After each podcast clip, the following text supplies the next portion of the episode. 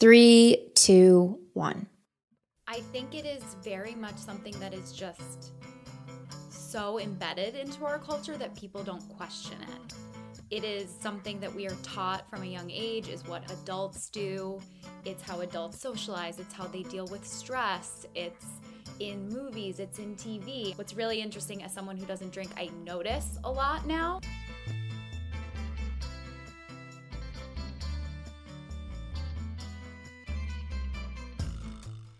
Amanda White calls herself a retired party girl turned relatable therapist.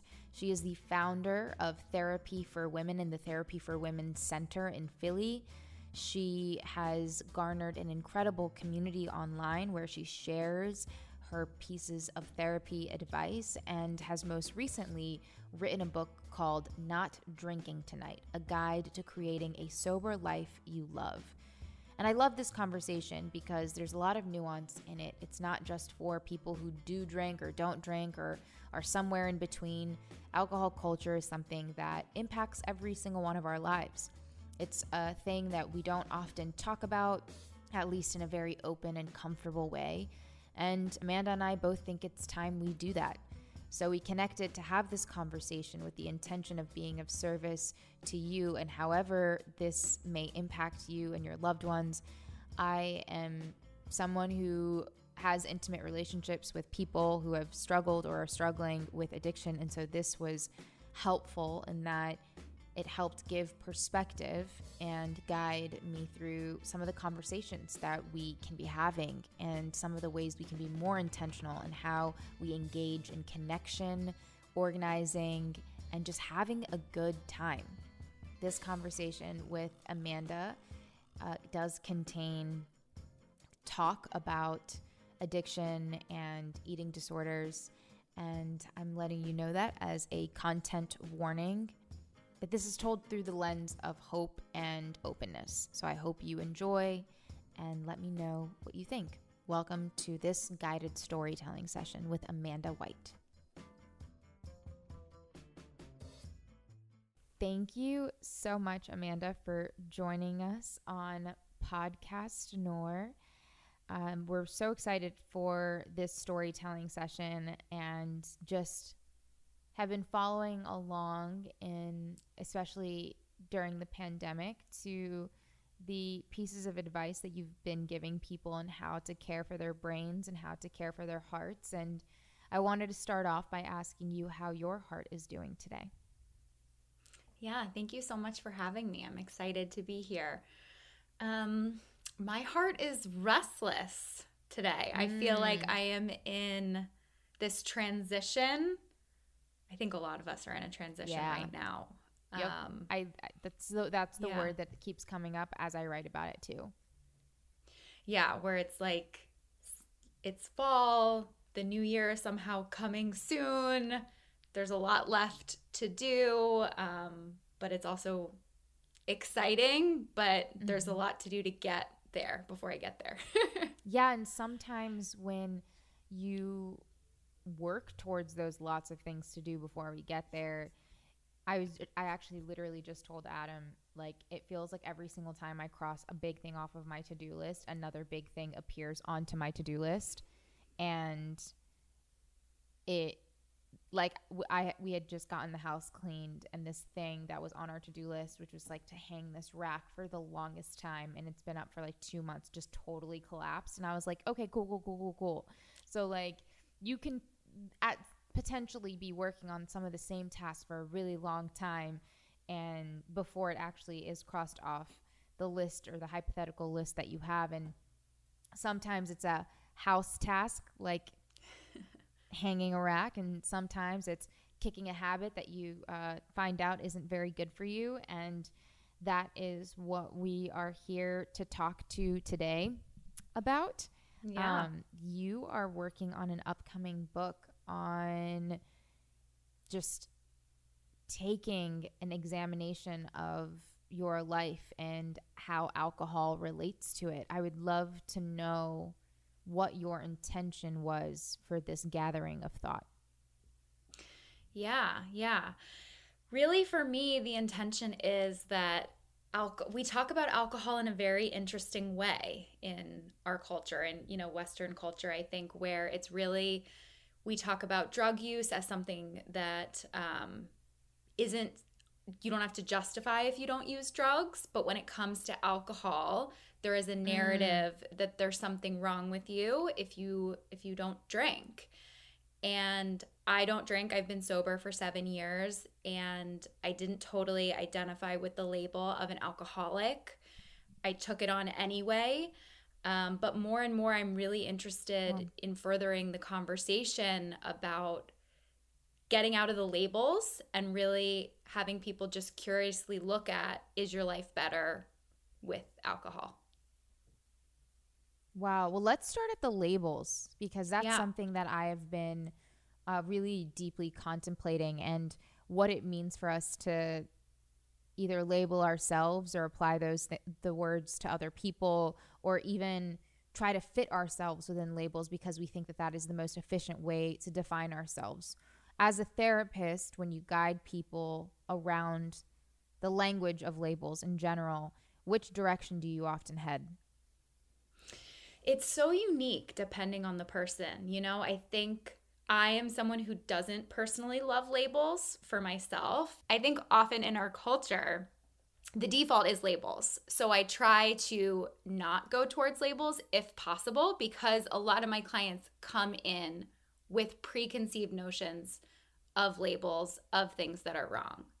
So for some people, labels can be helpful. It feels like someone understands them if they can have a word to identify what they've been feeling. But for a lot of other people, it feels stifling. It feels like they're subjected to this curse that they're going to have to carry around forever and then they can get stuck with the label. So I think it depends on the person.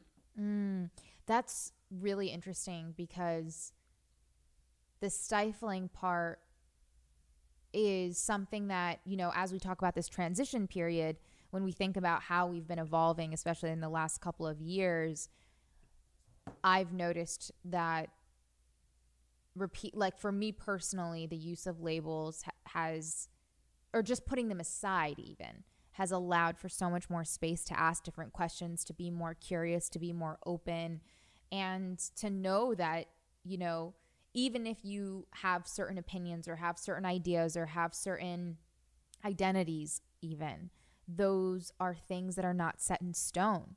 And you know, with the internet, of course, when everything that you've ever said has been documented and archived, and people are oftentimes too nervous to evolve and how they think because yeah. it's like, well, then I'll have to explain myself. And I'm like, well, what is there to explain? We're just, we're growing. Like, we should be mm-hmm. expecting that we are all growing. And, when it happens on a personal level, I think a familial level or relationships or friendships or whatever it is, that growth can feel really hard and really lonely. In particular, I think with drinking, whether or not you don't drink and now you're deciding to drink or you do like wherever it is on the spectrum that it, that you are in relation to alcohol, it's something that you know people take really personally, I've noticed. And yes. I will clarify, like in the beginning of this conversation,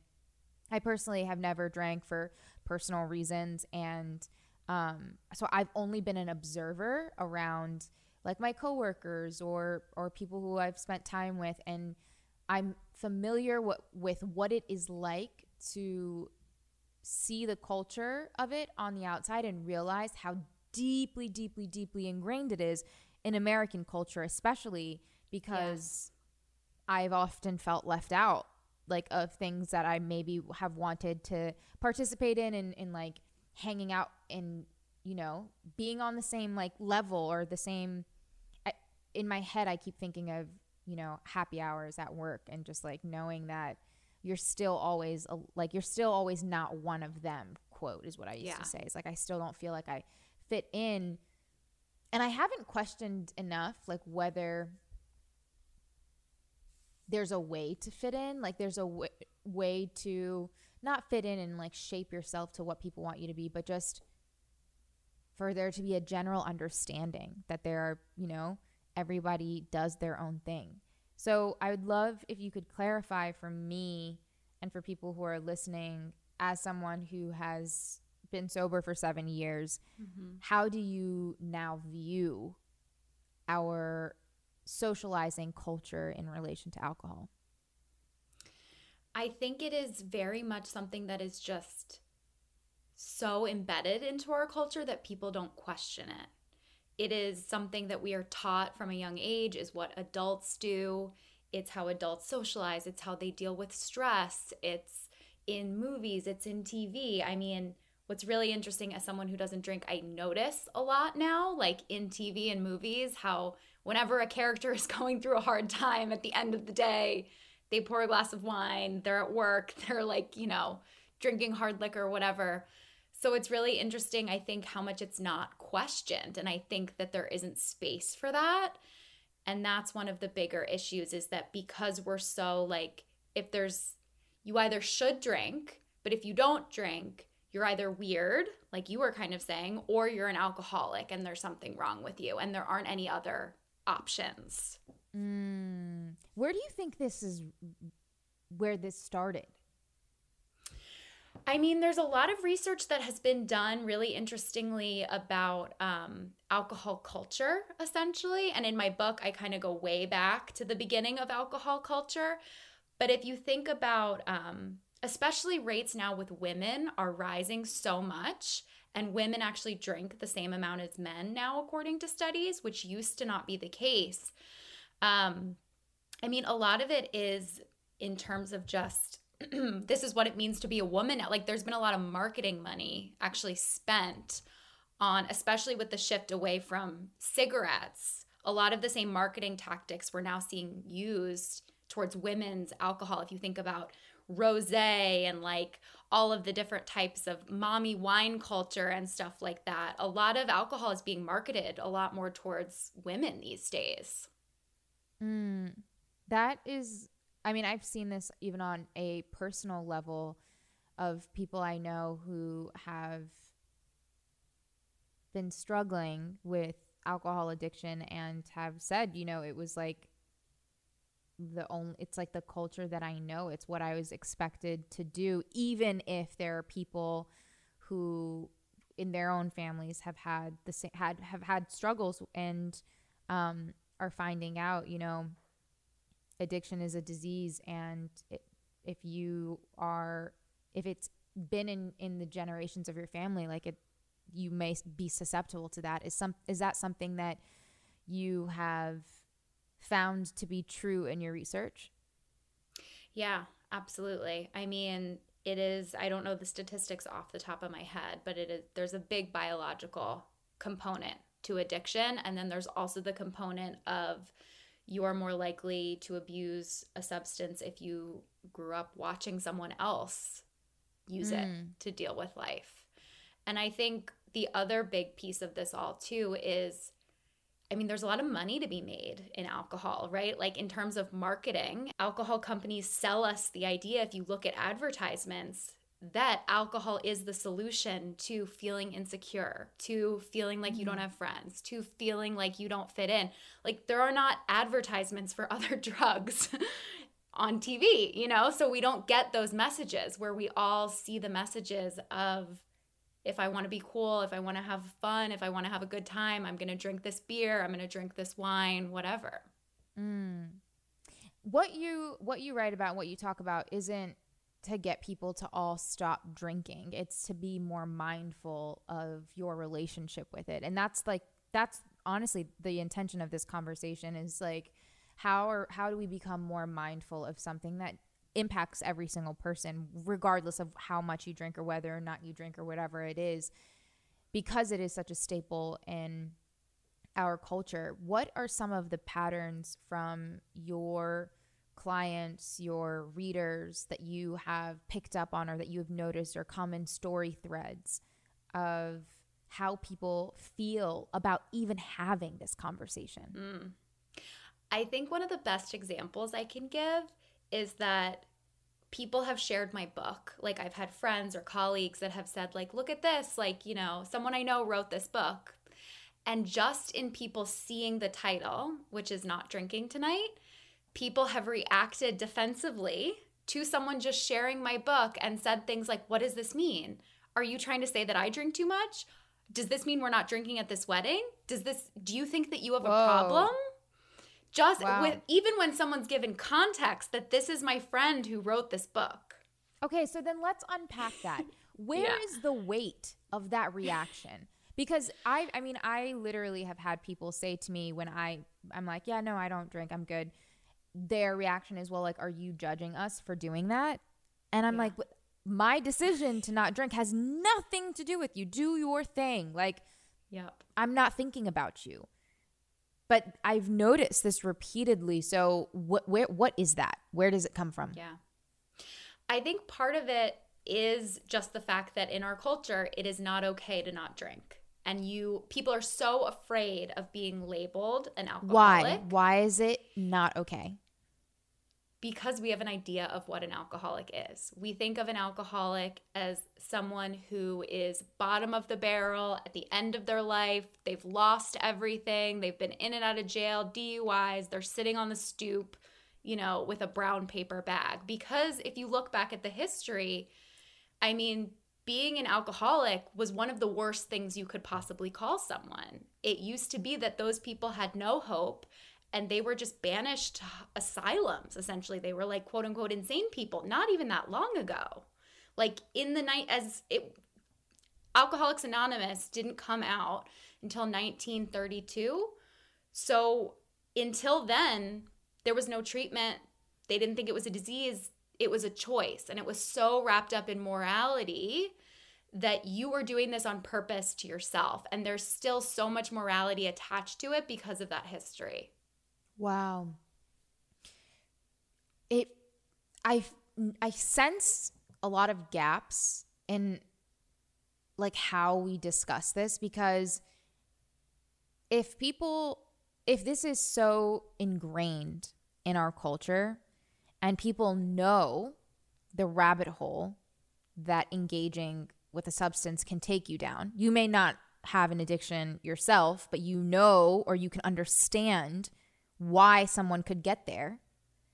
yeah Where is the disconnect between like understanding the addiction, the disease of addiction? Because I think about this with, for instance, like people I love who struggle with this problem wanting to be engaged in family activities. Mm-hmm. But if there's alcohol at family activities, like nobody discusses, nobody's like, this might be this might be a little like triggering for someone or this might whatever. Should we be mindful? Like it's kind of like you're on your own because this is like what this is what we do. Wh- why are we missing the the bridge that is there even a bridge to extend to make it comfortable for everyone involved? I think there's definitely a bridge to extend. I think the crazy thing is people think even extending a bridge can be somehow a somehow a like an accusation that they have a problem like and I think that might be where the defensiveness comes from. But I think in terms of I mean one of the simplest things someone could do to help someone is serving drinks at their get together that aren't only alcohol so that someone has another option yeah that was water. totally i mean that's that's part of that like social cultural uh, part i remember a few years ago my sister called me and she worked at this ad agency and she was so upset because every single like um work gathering or party or celebration was surrounded by alcohol. It was like a wine tasting or this happy hour or this bar hopping whatever it was. And she was like I feel so left out. There isn't even like an option for me besides water.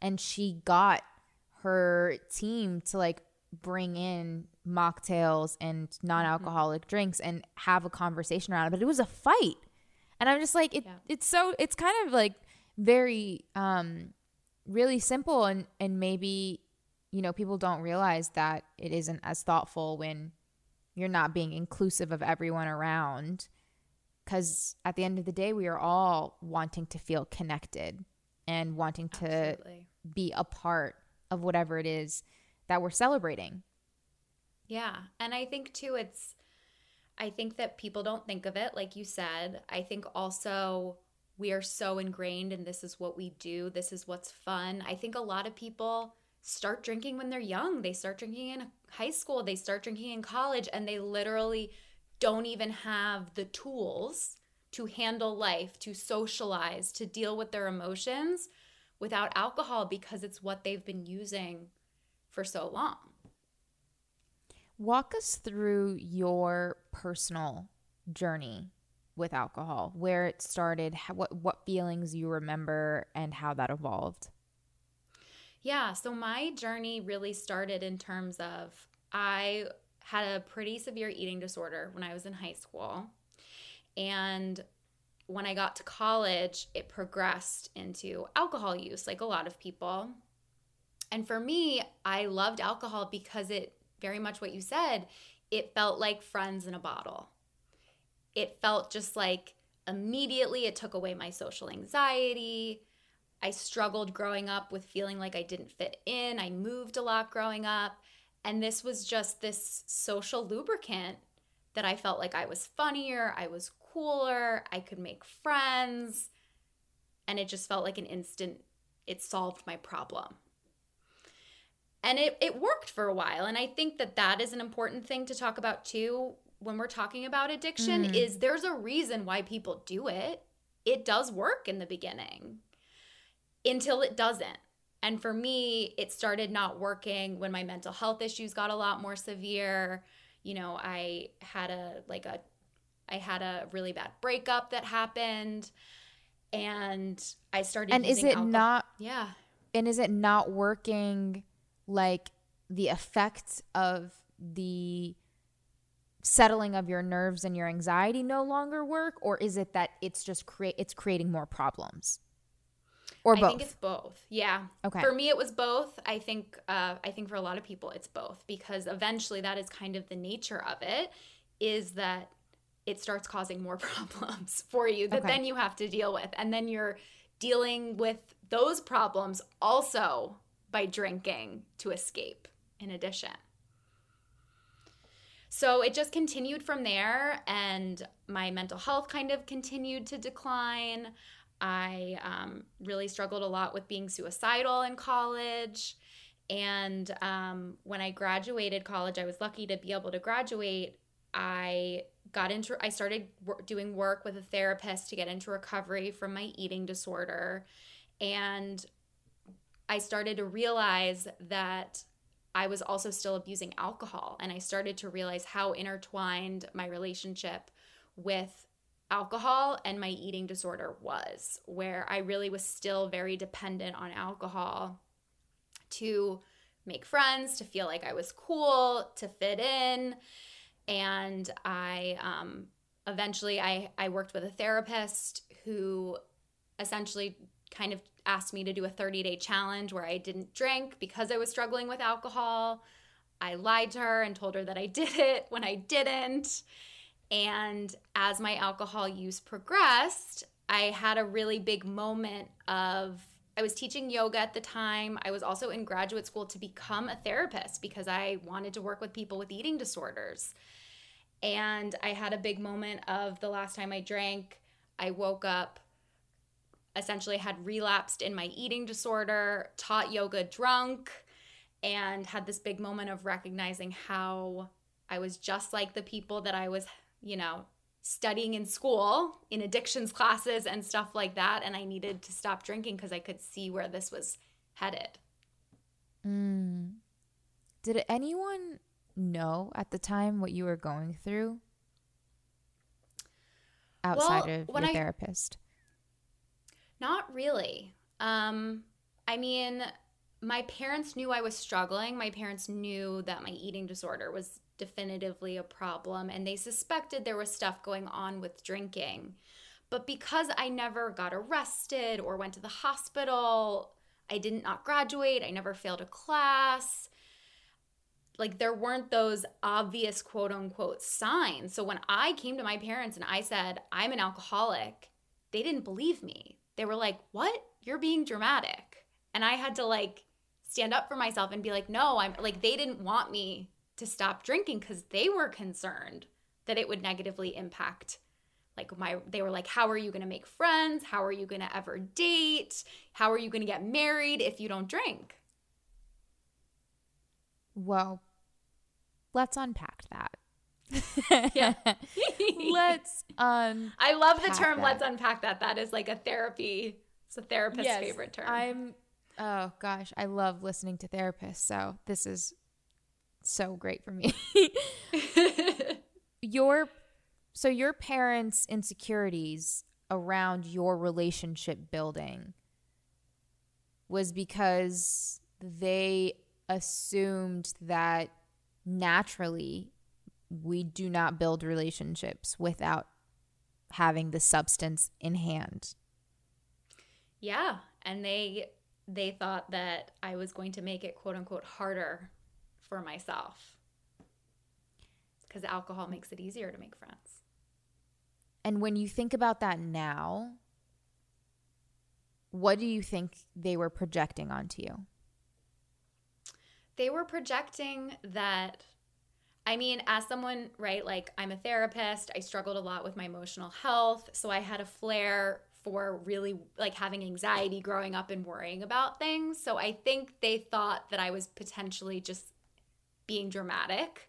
I had made a lot of like dramatic declarations to them before. But I think the bigger projection was just they had no role models. They had no reference point. They literally could not imagine someone dating, someone having friends, someone living a quote unquote normal life without alcohol because they'd never heard of it or seen it. And how did that conversation evolve now 7 years later? it evolved a lot. I mean, it took them some time. It took them about a year of them not being sure. They were very, and they were very fixated on the label. They were very fixated on when I said I'm an alcoholic. They said, no, you're not, because they had an idea in their heads, like I was telling you, about what an alcoholic looks like. An alcoholic is someone who drinks every day, who has to go to rehab, who has to detox because they're physically addicted to alcohol and they lose everything. And they couldn't understand I wasn't that picture in their minds. So they couldn't understand, right? To them, they were like, only alcoholics stop drinking, and you clearly mm. aren't that. So you should just be able to moderate your drinking. Is that also a point of pressure because it immediately makes someone look at themselves and be like, well, if you think you're an alcoholic, do you think I'm an alcoholic? 100%. That's one of the biggest reasons I think people are defensive. And they what assume is your you're judging response them. to that? Yeah, exactly. Like how okay, so cool. Now we know that's a like people are afraid of being judged. They don't want to be judged. That hurts their feelings. A lot of times people also don't want to think about the things that they're doing because that hurts their feelings. And it's hard. Of course it's hard. It's hard to like face any anything that we know may be questionable for our health or our well being at that moment, especially when it provides a level of relief. And we also know that people do struggle deeply, you know, in the the what you what you're saying like most people think an alcoholic is this. Well, there are also people who are in that on that side of the spectrum who Yeah. need our support and need our love and that was like something that I really had to think about, you know, when you have a relationship with somebody who struggles with addiction, it's like there's this natural almost there's a natural codependency. There's the book uh Codependent No More where Melody Beattie writes that, you know, the people who are in the codependent relationship with the person who's chemically codependent, like that codependency is almost just as bad, if not worse, for that person's health because we are wrapping our identities around and our emotions and our next moves around the potential of someone's unpredictable actions because they are struggling with something this deeply. And we don't know how to show up for ourselves and for others on different places of the spectrum of alcoholism. what have you learned or what have you seen both for yourself and the support that you've received for yourself and how you give support to people who want to be conscious of their relationship with alcohol yeah i mean i think that in i think in addition to offering alternatives for you know just drinks that are available and stuff like that i think also being conscious of what we're doing. If the activity literally revolves 100% around alcohol, like going wine tasting, it is going to be difficult for someone to feel comfortable or to feel a part of that. And there are things that you can plan or do, even if we're talking about simple things like a work gathering or something where there's actually food being served or there maybe you go bowling or you do an activity where it's not the activity isn't just getting drunk. I think that's the hardest situation to be in when that is the only activity. And what about on a personal relationship level? How do we show up for our loved ones who are struggling in this space? I think asking questions, because everyone is different. You know, some people really do not care if someone drinks around them and some people it is triggering or it doesn't feel as good. So, for example, like my husband drinks alcohol, I don't. And one thing that we do and check in, and people ask me all the time, How is that for you? How do you navigate that? I don't know if I could do that. And it's because we check in with each other, and in terms of we schedule time where we go on dates and he doesn't drink so that I feel more present with him. Mm. And we, you know, we have times where he knows like if I'm upset or we're disconnected, it's not the time necessarily for him to to drink and be disconnected from me. Where if I'm not there, if he's out with his friends, things like that, then I'm not as, you know, then I don't get as bothered. So figuring out what those triggers are for you and and what you need and for the individual, I think also setting boundaries. Like you're allowed to say what works for you and what doesn't work for you. Obviously, in a romantic relationship, there may be some boundary negotiation, but you know, being honest about what you need and asking for it. For people who are listening to this and contemplating stopping to drink, what have you found as you were writing your book are entryways into doing that and reflection points on you know people who are sober curious versus like thinking about either drinking in moderation or completely going sober? Like do you have a strong opinion about this right now I think my my opinion is really that I mean I think anyone should be able to question their relationship at any time and not have to say I'm sober give themselves a label, agree to stop drinking for a specific amount of time. I think that anyone should be able to question their relationship with alcohol and choose day to day, week to week. You know, I think there's there would be something so cool about people saying, I want to be more present for this moment in my life, so I'm not going to drink for this mm. moment in my mm. life. Or I'm going through a hard time and I know that drinking right now isn't going to help me when I'm feeling sad what compared to maybe you are going wine tasting with friends and it feels good to be a part of that. That's the shift that I would love to see. Of course, I'm for everyone exploring their relationship with alcohol. If you struggle with your relationship with alcohol, I recommend taking a break and starting from there. Um, but I'm really. And how do big, people start yeah. by taking a break? How do people even yeah. start that? Yeah, yeah. I think that you start by deciding about a, an amount of time you're going to try to take a break from. Ideally, you would try to do my recommendation is like 30 days. If that feels overwhelming, I think starting with a week is great.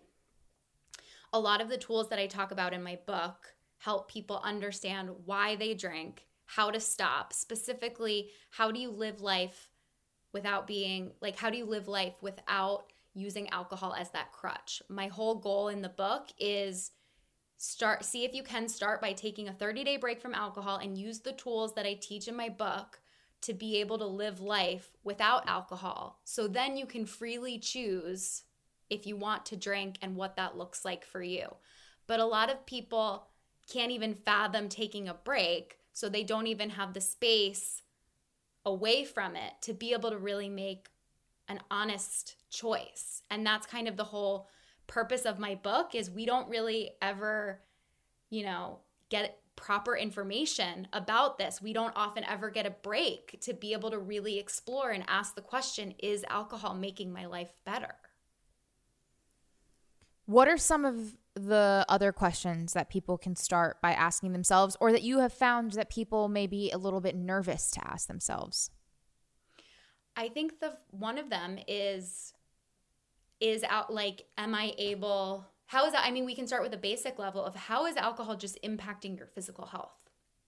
Alcohol has been known to make it really hard to sleep. It really messes up our REM cycle. Alcohol has been known to, it's been linked to a lot of cancers, especially breast cancer. Is alcohol linked to um, your food choices and things like that? Hi there. If you find our work beneficial and you want to support how we build our company at your service, you can subscribe to my Patreon at patreon.com slash Noor it's usually personal writings, and as I build a community on there, hopefully more. Your support is how we build. I also curate a weekly newsletter of all the things I'm benefiting from and enjoying that week. Anything from what I'm reading, watching, listening, buying, and more. Like most things, I keep it personal. You can subscribe to it at noortagouri.com slash newsletter. Now back to the story. So I think looking at different aspects of your health, looking at physical health and how it impacts sleep. I think looking at um, emotional health. I mean, one thing I think that people don't realize that isn't talked about is if you have anxiety, alcohol exacerbates your anxiety. It literally produces alcohol as a depressant. When you intake a depressant, your body produces cortisol and other anxiety similar hormones to balance you out because your body always wants to be in a state of homeostasis. So if you have anxiety and you drink when you're anxious, you will temporarily feel better and you will feel more anxious the next day. Um, so I have a lot of questions in my book specifically just about how this shows up, about how it impacts your goals, about how. Um, how what are some of those be- questions? Yeah, that's a great. So some of the questions are: What role does alcohol serve in your life? Like i'm a really big believer in looking at how alcohol um, there's always a like i was saying there's always a reason there's always a payoff we get out of doing what we do. And honestly looking at what are the payoffs i get from doing this and what are the costs of doing this. I think also looking at what when is alcohol really important for me to feel like i have in my hand? Are there certain events social situations where i feel like i can't go without alcohol. I think weddings are a huge one with this. I think going on dates, people feel super overwhelmed by the idea that they would ever go on a date without drinking. What are people so afraid of? I think they're afraid of just awkwardness. They're very just like it's awkward on a first date and I I need alcohol to be able to smooth over the awkwardness. They don't cuz they've never right like if we think about it if you're anxious about going on a first date and then you practice going on the first date, you feel less anxious. But if you learn that alcohol is what makes first dates go better, you don't actually build self esteem that you can handle the awkwardness. You build dependence on the alcohol, is what you need to handle the awkwardness. And it's so, and awkwardness in general is like such a social construct because th- we don't need to make things awkward. People don't yeah. realize like we can actually just choose. Like I'm just not gonna. I'm not gonna like fester on the feeling of awkwardness right now because it's just not worth it. Like I'm yeah. we're here, we're we've shown up and it I mean it's incredibly hard to do. I just remember a colleague of mine saying um I think when she had gone to Chile she had learned that there wasn't a term for awkwardness and oh, wow. her friend had said yeah it's like not a concept that we have here it's it's like so american for for us to like create an entire concept for the social awkwardness that we can also just choose to push through. Yes, 100%. Um, I think another one is like parenting. If someone is a parent, how does parent like how does alcohol impact your parenting? How does alcohol impact if you're often feeling hungover around your kids, if you feel like you need to cope by the end of the day, if you need to cope with stress at the end of the day mm-hmm. by drinking wine, for example, the mommy wine culture, how does that impact you? Is that the example that you necessarily want to set for your kids? What have you learned on a, a deep personal level from some of the people that you have seen in like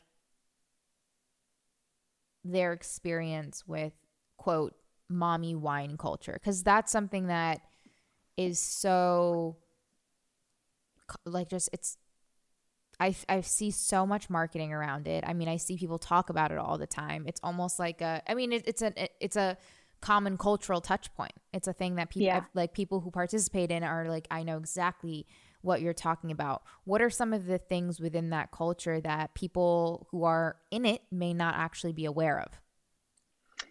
I think that a lot of it is this way to I mean, I think fundamentally people engage in it because it feels like a funny kind of meme. It's like a funny joke of mom needs her wine. And I think that it's not actually help like I think what's so interesting about it is it's not actually helping you. If you're in a position where you feel overwhelmed, where you feel like you need wine to be able to parent, there's something else going on that wine is only exacerbating. I'm not saying parents shouldn't drink wine, but I think in terms of if you're using alcohol as the way to cope with parenting and the stress and be I mean, I'm not a parent. Being a parent is extremely hard.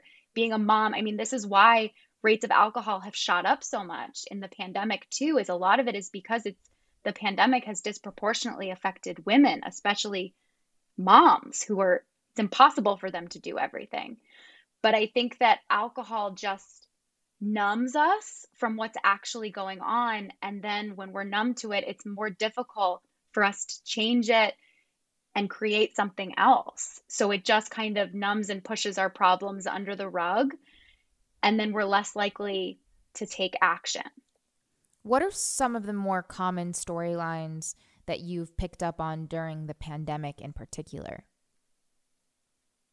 Boredom has been a huge one. People feel bored and they don't know what to do, especially at night if they're used to going out.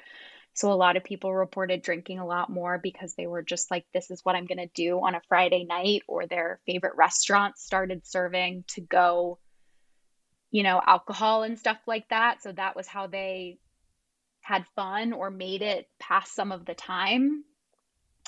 Um, the other storyline that's really been going on is people feel really lonely in the pandemic. I mean, the studies on loneliness and isolation and disconnection, especially people who live alone, just it was so difficult. It is still difficult. So, alcohol a lot of times became something to do, it became a way to feel a sense of connection to people because there were lots of memes, especially at the beginning of the pandemic, of how people are just getting drunk and they're just drinking to get through it. I think the other thing is alcohol can almost become this way to participate and feel included, like we were saying, even if you're not actually with anyone.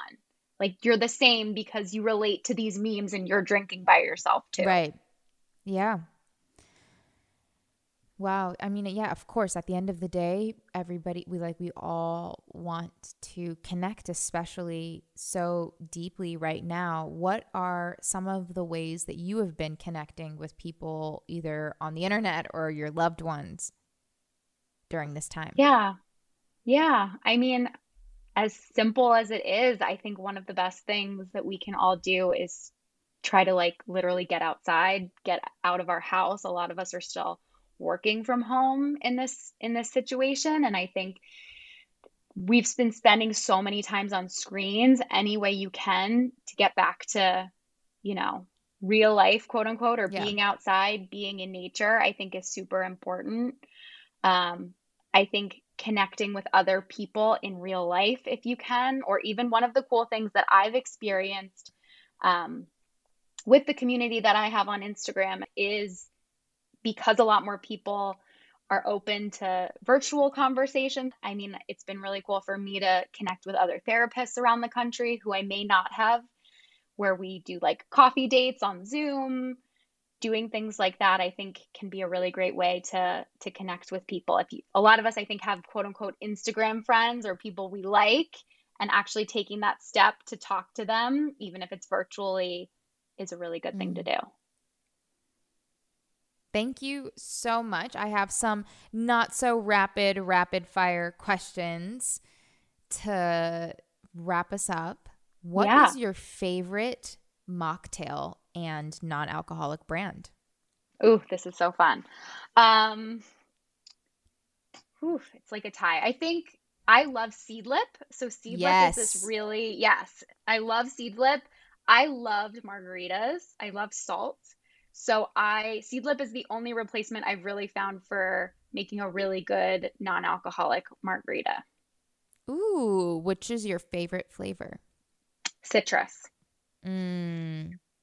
What is your go-to hang like thing to do to hang out with your friends? Um, probably to go get coffee. We love coffee. And like walking around, walking to a place to go get coffee going for a What is something that gives you pleasure these days? My dogs. Mm. I have mm. a I have a rescue pit bull who's just like the love of my life. We adopted him during the pandemic and he brings so much joy to my life. I love that. What is your personal go-to healing method? Stretching. Like mm. moving my mm. body, but especially I love to stretch because it is such an easy thing that you can kind of just do anywhere for a short period of time. Yeah. Oh my gosh, stretching has totally like been life changing recently, especially. What is your go to song for joy?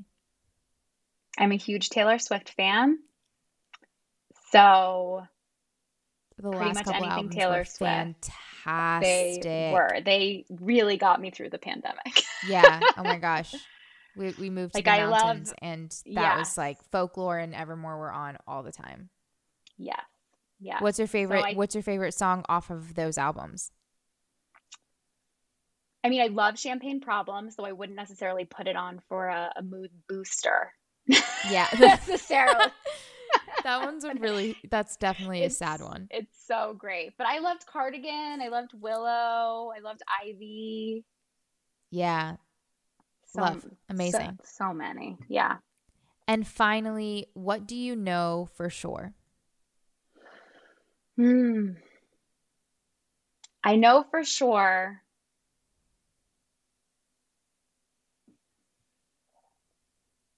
I know for sure that that things move forward. Like we may not always know, it may not always be the direction we want, but in times when I'm overwhelmed and I'm stressed and I feel hopeless, I try to remember that things continue to move forward and we like, you know, survive kind of day by day and there is hope if we look for it. Thank you so much, Amanda, for sharing your story and sharing your guidance. This has been so lovely.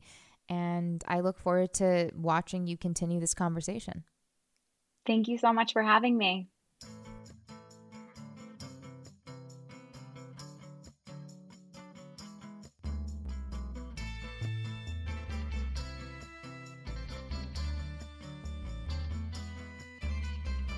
For more Amanda White, you can follow her at Therapy for Women on Instagram, and you can order her book, Not Drinking Tonight, wherever you get your books as always, at your service.